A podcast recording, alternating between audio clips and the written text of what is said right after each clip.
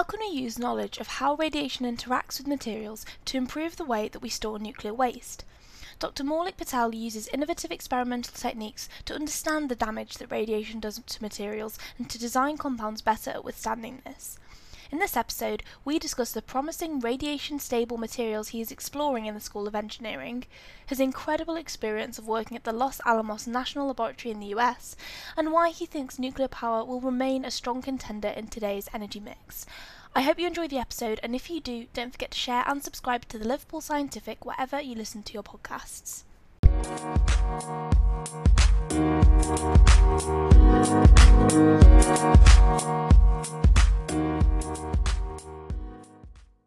Hi, everyone, and welcome to another episode of the Liverpool Scientific. Today, I'm delighted to welcome Dr. Maulik Patel onto the show, Senior Lecturer of Nuclear Materials Science in the Department of Mechanical Materials and Aerospace Engineering here at the University of Liverpool. Maulik, thanks so much for joining me today. My pleasure. Thank you for inviting me. So, here at Liverpool, your research interest lies in looking at materials for nuclear and renewable energy. Can you tell us a bit more about what specific questions you're trying to address with this work and why it's important? So, I mean, energy crisis, as we all know, is, is one of the biggest crises uh, other than Corona that we already have, uh, right? So, mm-hmm. uh, and and we are all, always in a state of growth. So, and growth requires energy and uh, in, in, in today's scenario, where we also have climate change, right? We have a massive global warming.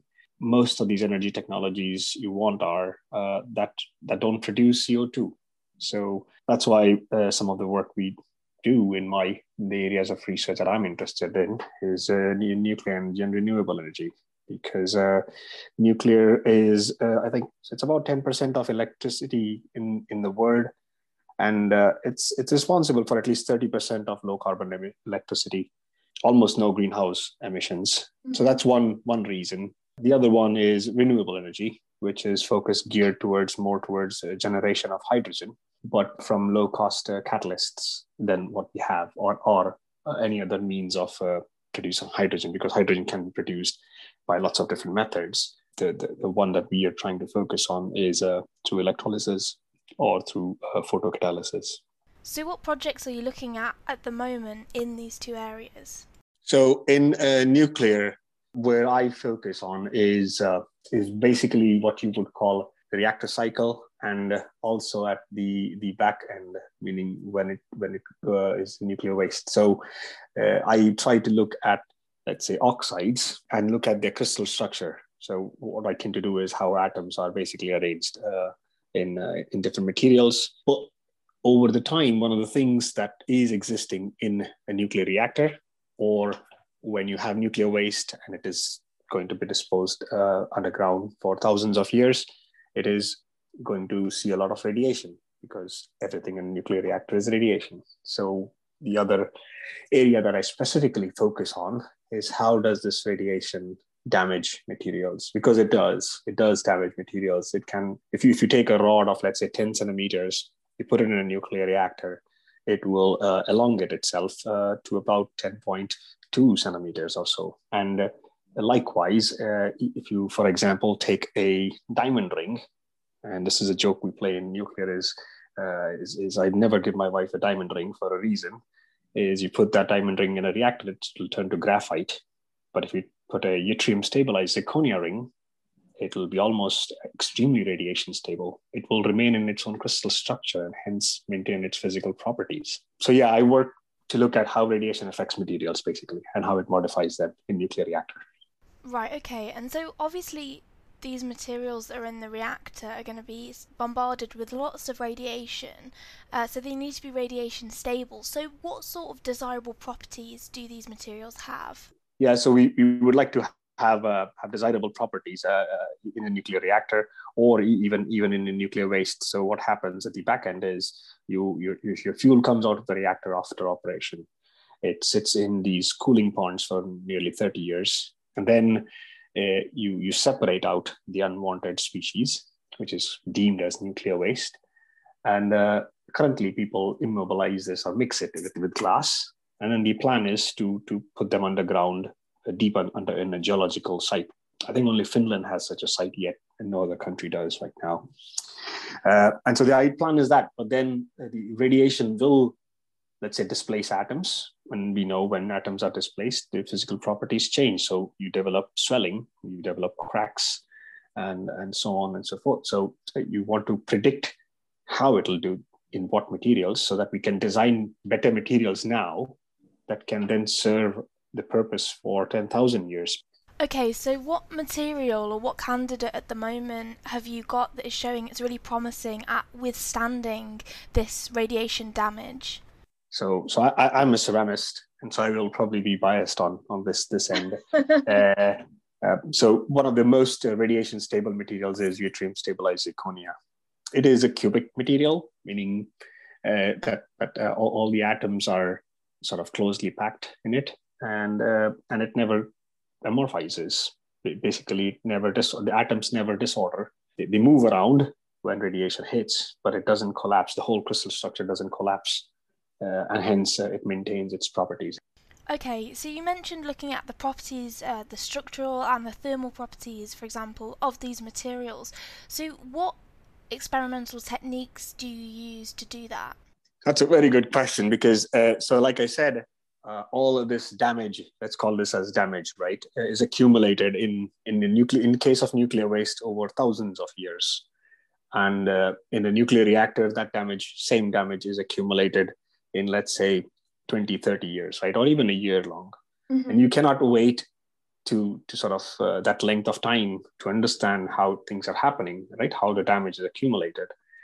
And so what we do is we use something called as accelerated techniques. The other reason why we cannot do in, in, in the way I was talking earlier is because the materials come out to be extremely radioactive, right? And you cannot handle them in, in, a, in a lab like ours. So we don't handle radioactive mm-hmm. materials in my lab at least. And so you're limited by the characterization techniques you can apply then, which means you have to invent new methods to, to do that. And one of the methods that we use, which is used by a lot, uh, is use accelerators. So accelerators were used by nuclear physicists uh, quite some time ago, and they were invented to, to, to, to, understand nuclear physics. But then over the years, uh, accelerators are used uh, to, to understand radiation damage. So what you take is you, you take an highly energetic beam that comes out of an accelerator. Uh, it is radiation, but its properties are such that it will mimic the radiation species that you have either in a nuclear waste or in a reactor. An example of that would be, uh, let's say, in nuclear waste, uh, you have a plutonium 239 that emits an alpha particle, an alpha particle of certain energy. So you we, we go to the accelerator and you can get a helium beam of that much energy. And so now you, you can take that material outside, right, and irradiate it with a certain type of species that will mimic the radiation damage that will happen in these waste or reactor conditions. So we do that. Then you you you have a material which has a damage zone. You take that material. You want to study the atomic structure. So we do we use techniques something like X-ray diffraction and transmission mm-hmm. electron microscopy, which is basically looking at um, at an atomic level how things have changed. Yeah, that's really interesting because when you talk about accelerators, I can't help but think of things like particle physics and places like CERN. But obviously, you're working with such challenging materials that you need to kind of adapt the way that you'd go about understanding how they work and the experimental techniques that you're using. So that's absolutely fascinating. So you mentioned studying physics. So now let's take a look back at your career to see how you ended up where you are today. Um, you first did a bachelor's in physics at the University of Mumbai in India before going on to complete a master's also in Mumbai. So, what made you decide to study physics? Had you always been interested in physics growing up? Yes, I was always interested in studying science, not necessarily physics. I, I did like biology up to a certain level, and mm-hmm. then uh, then I think physics was the natural interest that I chose. But it wasn't until my masters that I really enjoyed sort of studying physics as a as without any stress, for example. And uh, and, and, the simple reason was because I think uh, during the masters, I did start doing projects at different institutes around Bombay.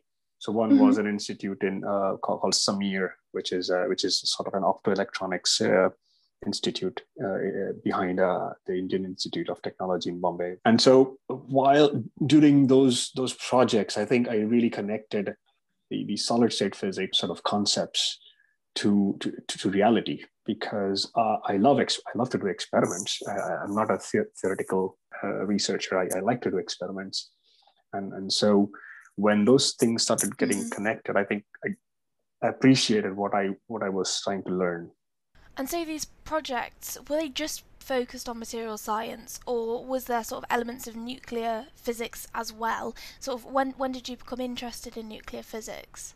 I was not directly interested in materials per se, but it just tended to happen that way. One of the courses we took was uh, to making semiconductor sort of lasers, right? Semiconductor lasers, which are nothing else but uh, quantum wells. You sandwich a higher bandgap semiconductor with a lower bandgap semiconductor, and and I, I was excited about it. But but what happened was uh, my last thing that I did uh, at the University of Mumbai was to do a project. Uh, we had a small implanter, so it's a small accelerator of 30 kilo volts. And then I tried to do some, my, my first project, my first research paper actually came out from there, where I tried to look at copper nanoparticles uh, uh, in, in glass. And I think then I was just overhearing uh, my, my research colleagues talking about you know, radiation damage in nuclear waste and other things. And I just picked up that slowly, slowly. Never thought that I would still do PhD in, in, in that topic. That came a, that came in in a totally different way to me. Yeah, and so this sort of led you on into your PhD, which you just mentioned. In 2009, you went on to study for a PhD in physics at the Bhabha Atomic Research Centre in India, studying ion beam induced modifications in pyrochlores, thorium dioxide, and Indian nuclear waste glasses. So, can you for people who aren't in the kind of sphere of physics, could you talk a bit more about what is special about these materials and what your PhD was looking at? So in this project, it, it, it, like I said, I had to wait about two and a half, two years roughly to arrive at that topic of, of, of research roughly. I didn't join my PhD to do research in nuclear materials, to be honest. Uh, I joined uh, to, to work on optics, uh, to, to, to develop semiconductors which uh, can can also can also be used as memory devices, which are called as spintronic materials, and a lot of folks in physics still study them. Uh, so I wanted to actually use the implanter to implant certain magnetic species into a wide bandgap semiconductor and make it magnetic at the same time as having the capacity to, to, to store memory, something like that. It didn't happen that way uh, and didn't work out because the materials didn't arrive on time, so on. So, and I was my, uh, and, and then again, uh, the PhD advisors, you know, they, they are very nice, but then the, their expertise is different than, than what you expect it to be. So you keep shifting. And then I think it just happened as a coincidence that I was standing outside a chemist's door in, in, in BARC, which is Bhabha Atomic Research Center. And I overheard them talking about an accelerator center where I had already done my experiments during my master's. And, and started discussing with him. And, and that's how I got into studying those uh, materials that you, you just talked about. So one is a which is a candidate for immobilizing nuclear waste, because simply because it can, a lot of species can make this material as their their their host material, uh, and that's why it's easy to manufacture and it has excellent radiation fish, radiation tolerant you know, qualities and stuff like that. So that, that's one. The other one was thorium dioxide. Thorium dioxide is uh, is an alternative to uh, uranium fuels, right? But thorium can't be used as a fuel by itself. U-235, we all know, is, is the one that fissions, right? Mm-hmm. It breaks apart and you generate energy. So it's called as a fissile isotope. But, but thorium-232 is a fertile isotope, which means that you can you have to convert it to, a, to, to uranium-233 and then the uranium-233 can be used in nuclear reactors. And India uh, like some other countries, uh, has has is, I think it's in the top five or the top three most abundant uh, resources of, of, of, thorium. So hence the, nu- the nuclear energy program in India is geared towards using thorium for generating energy. Uh, and that's and hence looking at radiation effects in thorium dioxide came naturally to me from there. Uh, the last one was uh, nuclear waste glasses. Mm-hmm. So my office was very next to uh, waste management division of, of that national lab. And uh, it just turned out that they had discovered new glasses that can take uh, the waste stream that comes out of nuclear uh, civilian nuclear reactors in, in India. And they didn't know how radiation tolerant they were in the first 30 years of storing waste, let's say. So, so the first 30 years, we have isotopes like cesium and strontium that, that spit out electrons, which is beta decays. And, and it's important to understand that. So that's became my third part of the study which is to look at radiation effects especially effects of uh, betas or electrons high energy to 2 million electron volt uh, electron uh, electrons in glasses that are currently used for uh, for sort of immobilizing waste in india so you were looking at how these ion beams were changing the materials which material did you find was was the best? What were the results from from looking at these different materials? So I'll, I'll go again in the same sequence. Uh, pyrochlores. Now, without doing experiments, you can cherry pick a pyrochlore, saying, okay, if I pick this one because it has this uh, radius of uh, A and B, uh, it, it will be more radiation tolerant.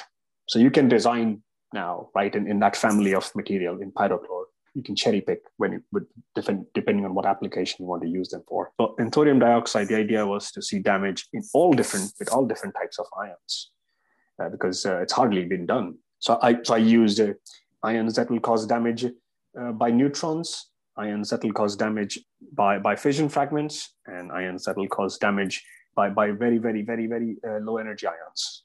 And so so these and so we saw that the fission fragment type of ions cause a color change.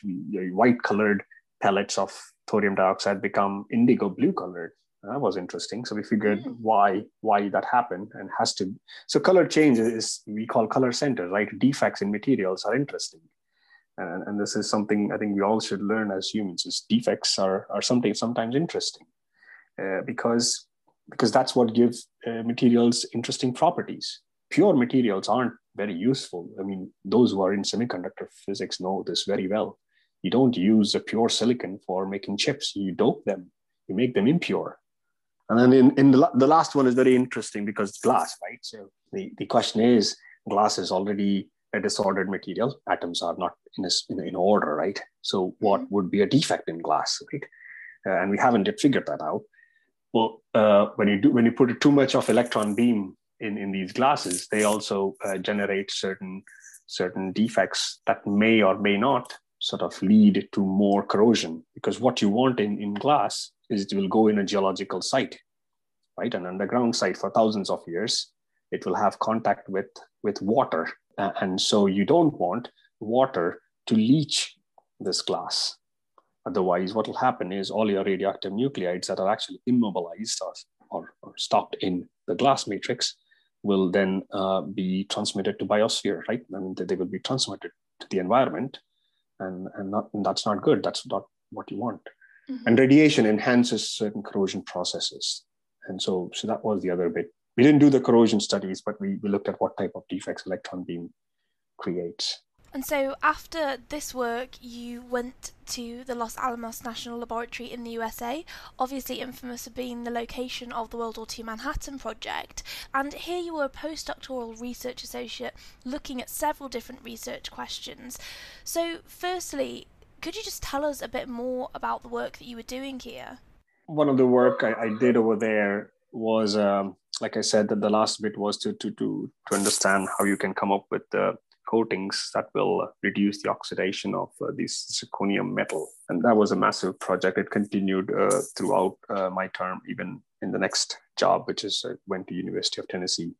But uh, the other things that I did to, to look at these pyrochlores, you know, and when you actually put a, a radioactive species in these pyrochlores, uh, how does the structure change? And looking that with different tools. And one of the tools that I uniquely used sort of uh, in Los Alamos was neutrons actually. So you can use neutrons as a, as a probe to, to understand how structural, uh, how atomic structure changes.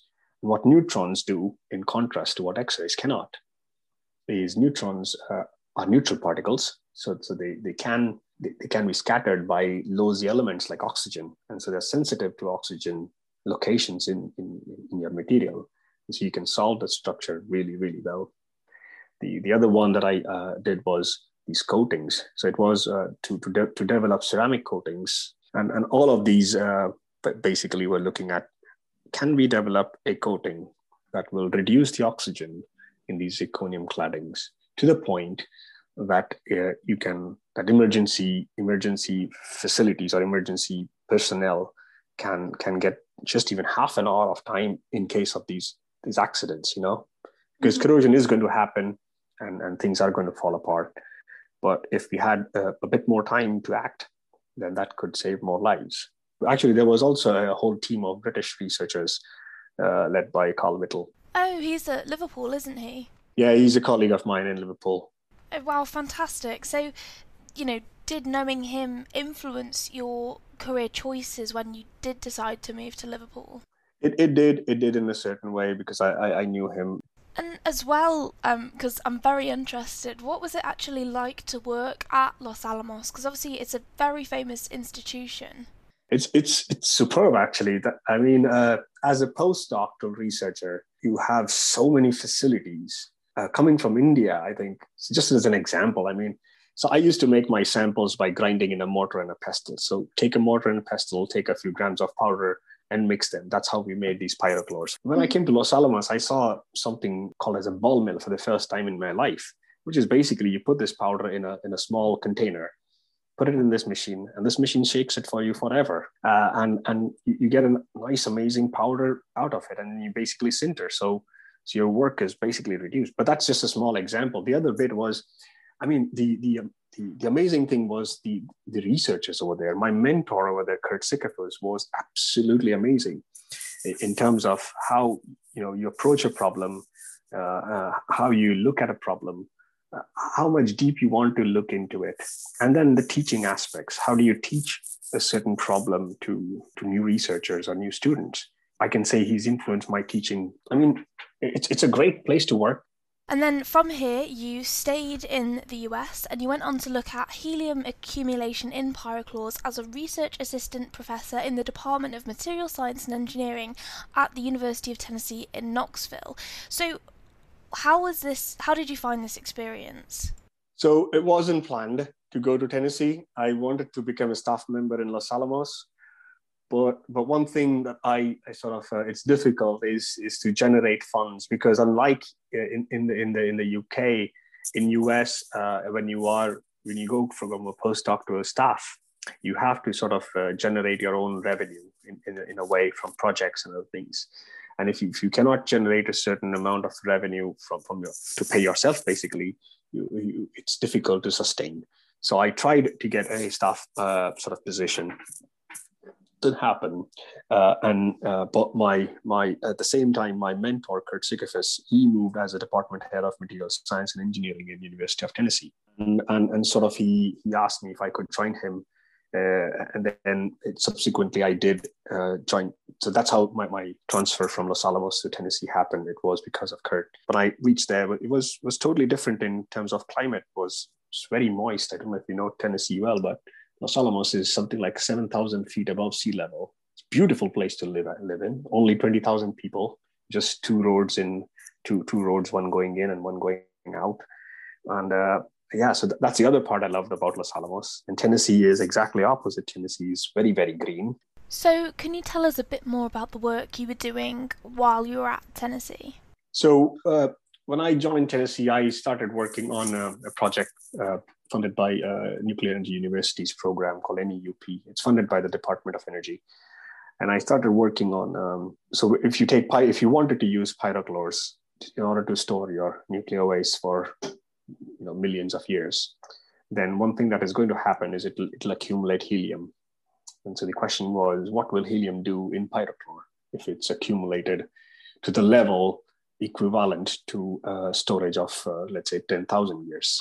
and so i started working on the project and then i got introduced to a phd student and, and then uh, she started working with me and uh, i sort of uh, started mentoring her that was my first mentoring uh, experience with, with the student caitlin taylor and, and we started working together and, and she basically did two papers which is to look at how helium accumulates and if it accumulates what stresses it will bring about in, in, in pyrochlores the other important sort of if somebody asked me what what was the other contribution while I was in Tennessee, I would say it was to sort of uh, develop a user facility for X-ray diffraction at the University of Tennessee. So when I went to the department, there was uh, about uh, uh, one or two diffractometers uh, in the material science engineering department, and uh, I, I, wanted to sort of get more of them in, terms of it's they're working because some of them were not working well and so I, I ended up uh, writing a proposal, a research proposal, an infrastructure proposal to, to, to get these instruments. And I got lucky because I had uh, great support from, from different researchers internal to University of Tennessee who would co-fund these things. So then we, we bought two diffractometers and now it's in a it's in a thousand square foot facility uh, in, a, in an institute uh, which belongs to the University of Tennessee.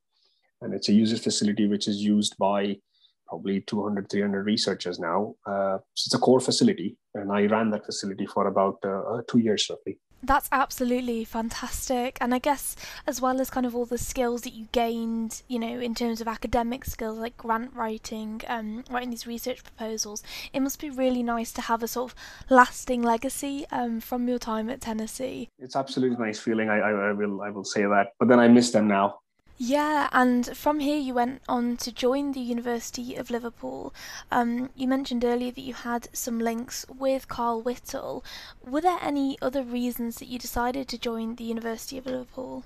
The primary reason was the following: is, is that I was a research faculty. I wasn't a, a tenured or a tenure track faculty in, in at the University of Tennessee, which meant that my salary, uh, very nice one, I should say, came from uh, different projects. And so uh, uh, and to the point that you can get such projects, you, you can support yourself. And beyond that, you cannot. Uh, that's one reason. So, so I wanted a, a, stable sort of position. The, the other reason was uh, I think I, I, I wanted always wanted to teach. So I, I, I love teaching material science. And, and I, I sort of, uh, as a research faculty, I was given a few opportunities to teach, but, but then I wanted to sort of do my own you know, get my own modules, do teach teach something uh, that I would love to teach, uh, which is ceramics and ceramics processing and materials in general. So that's the second reason. Yeah, and the rest is history. Um, so I guess, what do you think the future for nuclear power in the energy mix is? Uh, this might be a bit biased because obviously I work in this this area, but but but but but but there is a good enough justification. Uh, how do you say a justification for it? I mean, look at so so so I, I don't agree that you should one should focus on one technology. So I, I would disagree if somebody says we should use only nuclear uh, in the energy mix. I, I, my my opinion is that we should use all of the different renewable energy technologies uh, uh, to the capacity that they can produce, uh, uh, but also increase the, the, the, share of nuclear for a simple reason is, is that it's uh, it's I mean nuclear reactors are, are quite safe now and people are trying to go towards something called as small modular reactors, which are uh, reactors that, that, that can be sort of assembled on site and, and, and sort of maintained. The other reason, one of the other reasons is, is if you look at the capacity factor of wind versus solar versus nuclear. And, and for those who don't know what a capacity factor is, a simple example is if you have a, a five megawatt wind turbine, right, a wind turbine made to produce maximum of five megawatt, uh, but on an average, it, it, only produces two megawatts because sometimes the wind blows, sometimes it doesn't. So the then the capacity factor is basically you, you divide two uh, by, by, five, so you have a forty percent capacity factor, mm-hmm. which means you're only producing to forty percent capacity of its original capacity. So that's so so wind wind falls into roughly twenty five percent of has a capacity factor of twenty five percent. Solar twenty percent and then nuclear has a 90% capacity factor. If you want to, to have a massive wind farm, you probably require a, a roughly about uh, 5,000 square kilometers to, to generate an X amount of, uh, let's say, X megawatt of energy. But you would require 400 square kilometers for us for a solar farm. A wind farm would have 5,000 square kilometers, but a nuclear reactor requires two square kilometers. That's the other bit and then one, one a, a kilogram roughly of, of, of, let's say uranium 235 would produce energy that is equivalent to 2.7 million kilograms of something coal equivalent of energy so why not you know work towards it And I guess as a final question, um, what do you think the future direction for your research here at Liverpool is? But the, the future direction is uh, one is I've been using radiation to destroy materials, but the, the plan is to to find out ways to use radiation as a tool to modify materials. That's one thing and, and it's already been used in industry. Like for example if you if you've seen colored diamonds artificial colored diamonds they're actually made by irradiating diamonds. You take clear white diamonds or colorless diamonds not white uh, and you, you can irradiate them and create point defects. And then you those become colored right? Because you change mm-hmm. the band gap. And it's been used so i would like to use uh, sort of go in that direction keep working on um, different uh, sort of look into new fuel materials, uh, how does radiation affects in you know in new nuclear fuels that haven't been sort of used in the reactors can commonly. These are called as Gen 4, Generation 4 nuclear reactors, and it's, it's in the research stage. And then through a postdoc of mine from a Commonwealth Fellowship, I've, uh, I've got into the field of looking into generating hydrogen from low-cost catalyst. So I tried to learn, uh, pick up on that, that end. And then eventually if possible, try to marry nuclear and hydrogen at some point of the time because you can actually generate, people do generate hydrogen from the waste heat coming out of nuclear reactors. So, so look into materials of, if such things are done, what are the material issues of generating hydrogen from the waste heat and nuclear. So those are the roughly, broadly speaking, those those are the uh, areas that I would sort of move ahead in the future. Well, Dr. Maulik Patel, it's been fascinating to talk to you today. The research that you're doing is absolutely incredible, and I'm very excited to see where your research goes in the future. Um, so, thank you so much for joining me today and for sharing your Liverpool scientific. Thank you, thank you a lot. I mean, thanks for inviting me. It was was really nice uh, talking to you.